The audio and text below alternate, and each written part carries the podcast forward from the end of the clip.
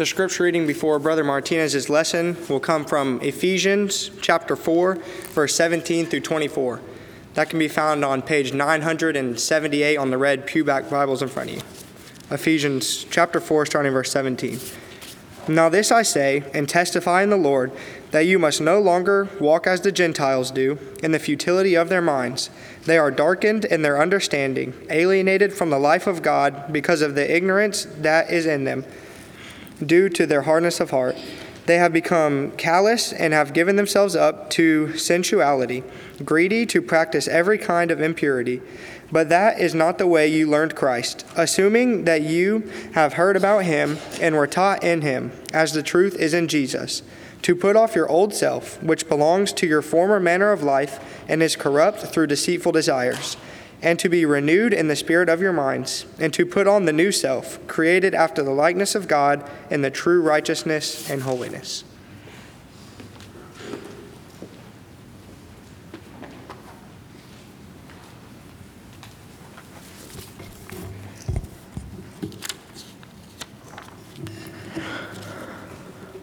The Bible urges us onward toward a stronger spiritual life. Acts 5:42 says, "Every day in the temple and from house to house, they did not cease teaching and preaching that Jesus is the Christ." God wants us to keep, to keep going and to keep growing in our faith. Jesus told his disciples to continue in his word, even when we suffer. God still wants us to keep going. He says, "Do not be overcome by evil, but overcome evil with good. Romans 12:21. If God wants us to have a stronger spiritual life, why do some people become quitters? Let's think about a few reasons here why people might stop growing and give up. First, some people do not grow because they are too easily offended. Jesus predicted that some Christians would start well, but would develop no roots for this very reason. Matthew 13:21. No Christian can do much for the Lord while wearing his feelings on his sleeves. Second, some people are very determined to have their own way. If they can't get what they want, they quit. Christians need to understand that the church is a body and that members must work together. Philippians 1 challenges us to strive together for the faith of the gospel. If a person is not willing to yield, they will be of very little service to God. James 3:17. Turn in with me to James 3:17. James 3:17.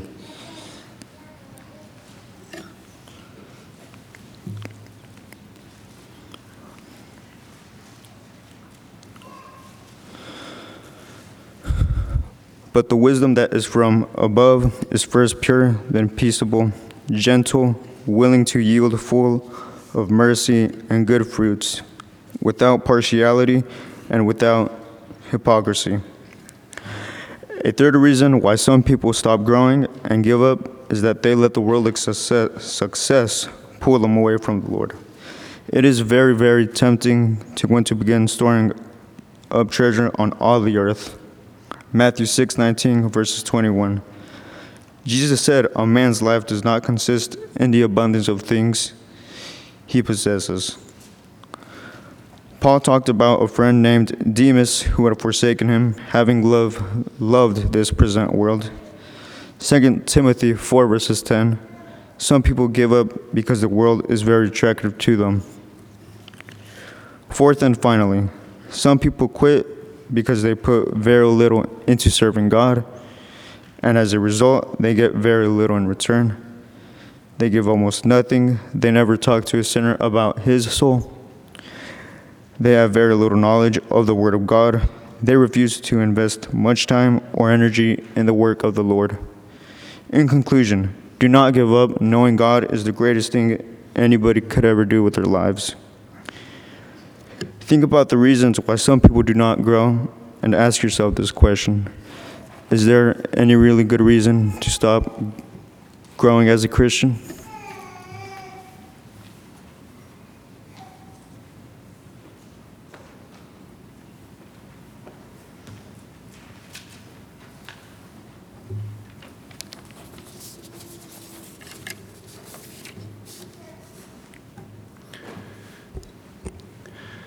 Now that we know what might stop us from growing, let's look at why it is important for us to be growing in our faith constantly.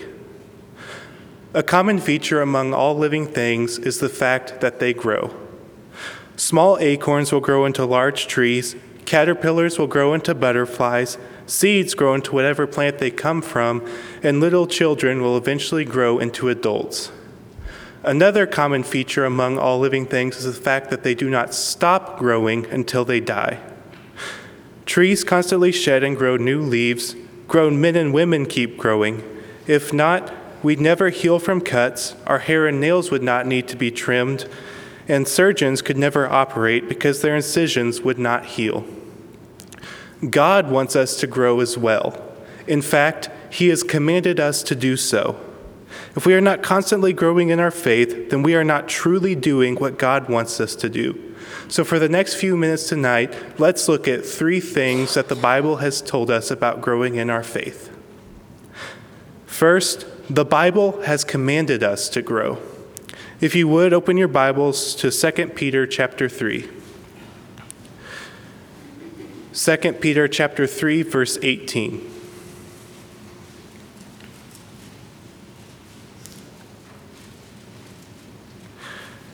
The passage says, Grow in the grace and knowledge of our Lord and Savior, Jesus Christ. Ephesians 4, verse 15 says, We are to grow in every way into Him who is the head, into Christ. And if you're still open to 2 Peter, you can turn back a few pages to 1 Peter chapter 2, verse 2. In this verse, we are told to be like newborn infants who desire the gospel like milk. It's interesting that the Bible tells us to be like infants. Infants, as those of you who are parents no doubt know, are wholly dependent on their mothers and fathers to, for survival. When we take this information and put it in the context of our own lives, it becomes clear that God wants us to be wholly dependent on Him and His Word. If we do not have time in our lives for the excuse me, we need to be sure that our external activities are not preventing us from taking time to study the Bible and pray. If we do not have time for in our lives for these things, can we truly say that we're dependent on God? If we're not dependent on God, then we will be unable to grow in godliness and faith, as we'll see in our next point. 1 Corinthians 15, verse 58 says, Therefore, my beloved brothers, be steadfast, immovable, always abounding in the work of the Lord, knowing that in the Lord your labor is not in vain. If we are, want to be spiritually alive, we must always be growing. Second, if we fail to grow as Christians, the only alternative is to begin a process of drifting away from Jesus. Just as the human body cannot survive on food that it ate last month, neither can the spiritual man continue to live on last month's studies, classes, or sermons. Hebrews chapter 2, verses 1 through 2 says, Therefore, we must pay much closer attention to what we have heard, lest we drift away from it. In VBS, we often sing a song about studying the Bible. One of the lines says that if we forget our Bible and we forget to pray, then we will shrink. Even though this is a kid's song, it still carries an important message for us adults, and that is that when we neglect the studying of our Bible and we do not pray, then we will inevitably fall away from God and wither like a plant without water. Sometimes life makes it seem like there's no possible way to ever have time to study the Bible. However, God knows our tendency to want to give up, and He has provided us scriptures for encouragement. Galatians 6, verse 9 says, And let us not grow weary of doing good, for in due season we will reap if we do not give up. Joshua 1, verse 9, a verse I imagine many of us are already familiar with, says, Have I not commanded you? Be strong and courageous. Do not be frightened and do not be dismayed, for the Lord your God is with you wherever you go. Before I leave this point, I would like to add one more thing. No Christian can ever reach a point in their lives where they can comfortably retire from Christianity. This is a lifelong commitment to God, and so long as we are alive, there will always be things we need to learn and works we need to accomplish. Even though some of us are not as strong or can cook as well as others, we can still find ways to serve the church in our own areas. Sometimes, when serving the church, sometimes we can serve by simply being here and encouraging others with our presence. Christianity is a new life and it never grows old or useless. A third reason why we must continue to grow is that God commends those who do so. Consider the kind of people that God commends. He commends people for taking responsibility for their faith. The Bible says, Therefore, my beloved, as you have always obeyed, so now, not only as in my presence, but much more in my absence, work out your own salvation with fear and trembling. Philippians 2, verse 12. God also commends those who do more than what is required. Philemon 21. God loves people who live boldly for Jesus. 1 Thessalonians 1, verse 8. Romans 15, verse 14 reads, I myself am satisfied about you, my brothers, that you yourselves are full of goodness, filled with all knowledge, and able to instruct one another. From this passage, we can determine that God commends those who are full of goodness. Another group God commends are those who have evangelistic zeal. Romans 1, verse 8 says, First, I thank my God through Jesus Christ for all of you, because your faith is proclaimed in all the world. Finally, God commends people for sacrificial generosity. 2 Corinthians 8, verses 2 through 5. God does not want us to fail. He wants us all to live for Him and to serve Him. It is because of this that He commends and encourages those who love and desire to live and grow for Him. Tonight, we have now looked at three things that the Bible has told us about growing in our faith. God has commanded us to grow, and we are told to be dependent on Him and His words. If we decide to not grow in faith, then we will inevitably fall away. Finally, God commends those who choose to grow in faith. Growing takes time, and not everyone grows at the same rate as others. However, so long as we strive to live for Jesus, we can rest assured that He will reserve a place in heaven for us. For those who are older, God still wants you to grow as well. Remember, God wants us all to grow in faith daily. Even the elders must also study and grow in their faith. Only in death, when we hear the words, Well done, good and faithful servant, will we finally be able to rest. So until that time comes, let us all make sure that we are constantly striving to grow in our faith.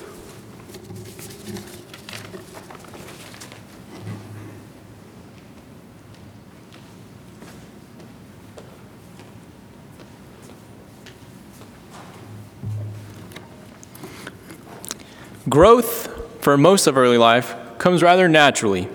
Babies, unless they have to deal with some certain medical or genetic conditions, will grow. They'll grow taller, they'll grow wider, and they'll grow stronger. Eventually, babies get a little older and they become children. And once they're children, they learn how to speak. Interestingly, research repeatedly affirms that children, when compared to adults, actually pick up on language and language patterns much more efficiently. Then children enter the schoolroom, and for hours and hours and hours a day, they are in an environment expressly designed for their learning in multiple subjects. The point is, children are expected to grow, and to some degree, they are guaranteed to grow. Why then does growing seem to become more difficult the older we get? Many explanations abound for this, but one explanation is that just simply the things that we need to learn and need to grow in are harder. And we know this, right? There's a difference between learning that 2 plus 2 equals 4, what a vowel is, and pursuing a degree in computer science. The two things, they're not even comparable. And this applies in a spiritual sense as well. Upon recognizing their guilt of sin and making the decision to become a Christian, the young Christian may quickly gain a greater conviction for fundamental parts of the faith, such as baptism, the inerrancy of Scripture, and the need to remain faithful for life.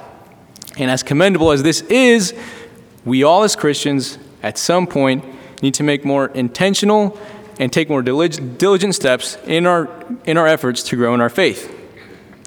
For most of us, it is growing in our relationships and our interactions with others that can present the most difficulty. So, with that said, let's look at tonight just two areas patience and concern for others in which we as Christians must grow. First, Christians must strive to become more patient. As good of learners and as good of growers as children are, patience is not one of the things that comes naturally to them. Indeed, we must all be very deliberate in our efforts to be more patient. The Bible describes two main sorts of patience. One is a sort of personal patience, which typically involves our patience with God and waiting on His promises to be fulfilled. And there is a second form of patience, which we can call a sort of interpersonal uh, patience. And as the name suggests, this typically involves our patience with others as well as God's patience with us. As Christians, it is our duty to, it is our duty to grow in both forms of patience. First, let's discuss personal patience. Again, this involves waiting on the fulfillment of God's promises. A prime example of needing this form of patience is Abram, or Abraham as we know him now. Abram had to wait until he was 75 years old until he saw he had to wait 75 years until God promised him his first son and a great nation in Genesis 12. And it wasn't until a quarter century later and even a name change before he saw his firstborn Isaac and the beginning of the great nation that God promised him. For us now, an eternal reward awaits us if we strive for the same kind of patience that Abraham had. In Romans chapter 8, Paul explains that we hope for a reward that we cannot see, the redemption of our bodies that awaits us in heaven. In verse 25, we read, If we hope for what we do not see, we wait for it in patience. God has made promises to his children for as long as they have been his children. And as Christians now, we are his children. And it is incumbent upon us to recognize that the fulfillment of God's promises may not always occur on as quick of a timeline as we would like it to occur. Certainly, we know this is true with his ultimate promise to us heaven. We won't, we will not see that realized until the day of judgment, whenever God has appointed that to be. Even on our lives here on earth, this applies with our prayers. We know that our sincere and earnest prayers are heard. 1 John 5:14. Again though, we cannot and must not expect God to operate according to our desires. Going back to Abraham, we know that apart from promising a great nation, Abraham also made or God also made another promise to Abraham. He promised Abraham that all families of the earth would be blessed through him. This is quite the astounding promise. It is. But as Christians, we know that this promise was fulfilled. We know who this blessing is it is Jesus Christ, our Lord and Savior. How can we not trust in God when He has kept so great a promise?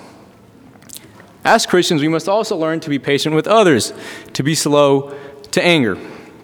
When those around us frustrate us, annoy us, anger us, or even wrong us, this is when our patience must come into full view. In Proverbs 14:29, we see that quickly succumbing to our anger is actually a sign of immaturity. It is a sign of a lack of growth. We read, Whoever is slow to anger has great understanding, but he who has a hasty temper exalts folly. We must learn not to lash out at the first instance of feeling wronged or harmed or annoyed or angered. Now let's look at another passage. Turn in your Bibles to 1 Thessalonians 5, verse 14. 1 Thessalonians 5, 14. In this passage, Paul provides the Thessalonian brethren with some exhortations that are probably not new to us. 1 Thessalonians 5:14. Paul writes, "Admonish the idle, encourage the faint-hearted, help the weak." Again, these words are probably not new to us, but it's the way that he finishes this thought that is the most interesting. He writes, "Be patient with them all." The implication, of course, is that it is the idle and the faint-hearted and the weak that are parts of the, that are some of the people that are more, most likely to annoy us or test our patience, as the saying goes, not only in the kingdom, but in the workplace as well. Whatever the case, and whoever tests our patience, Paul instructs us instead of letting our annoyance and our anger get the better of us and becoming critical and impatient people, what we ought to do instead is to actively encourage and admonish those who test our patience. The issue is perhaps we too often conceptualize patience as this sort of passive activity where we're just tapping our feet, waiting on those who just aren't as far along as us or just aren't as good as us. As Christians, this is not the proper model of patience. As Christians, we better demonstrate patience by proactively encouraging our brethren, especially those who we may otherwise struggle to accept. Now, concerning the phrase slow to wrath, it is important to note that wrath, and specifically God's wrath, is closely associated with judgment in Scripture. In the book of Romans, Paul cites this, sorts of, this sort of wrath many times. In chapter 5, verse 9, he writes, Since therefore we have now been justified by his blood, much more shall we be saved by him from the wrath of God. In Romans 2:5 we also read, "But because of your hard and impenitent heart you are storing up wrath for yourself on the day of wrath when God's righteous judgment will be revealed." Clearly, God's ultimate demonstration of judgment or God's ultimate demonstration of wrath will come on the day of judgment, whenever he has appointed that day to be. But we also know on the other hand that God is patient toward us, not willing that any should perish, but that all should reach repentance. 2 Peter 3 9. So we know we have two realities. We know that God is capable and he will exercise his wrath someday, but we also know that he is patient with us. So this leaves us knowing that God has given every soul ample time and opportunity to be spared from his wrath, to accept the salvation that he freely gives. And he does this in spite of the fact that we repeatedly fall short of the mark that he sets for us. In other words, God is quite literally undyingly patient. We must strive to be the same, and it being difficult is no excuse. A second area in which we must endeavor to grow as Christians is in our concern for others. Paul epitomizes the selfless attitude and deep concern that we should have for others. Several times, Paul makes what can be seen as rather extreme claims when he's trying to convey just how deep his concern is for others. Let's take a look at one example. Turn in your Bibles to Romans chapter 9, verse 3. Romans 9, verse 3. This is one of the examples of how deep Paul's concern is for others. Romans 9, 3. He writes, For I could wish that I myself were accursed and cut off from Christ for the sake of my brothers, my kinsmen, according to the flesh. In 2 Corinthians 12, 15, he also writes, I will most gladly spend and be spent for your souls. Apart from these words, we also know that on a grander scale, Paul went on three missionary journeys all over the world, establishing and, and encouraging the early churches. Paul also famously recounts many of the trials that he had to endure in 2 Corinthians 11. These include multiple beatings, multiple stonings, and multiple shipwrecks, just to name a few of the things that he had to endure. But at the end of this very famous passage, he confesses, And apart from the other things, there is the daily pressure on me of the anxiety for all the churches. Evidently, what was always at the forefront of Paul's mind, even in the face of all the persecution that he had to face, was his deep concern for his brethren everywhere.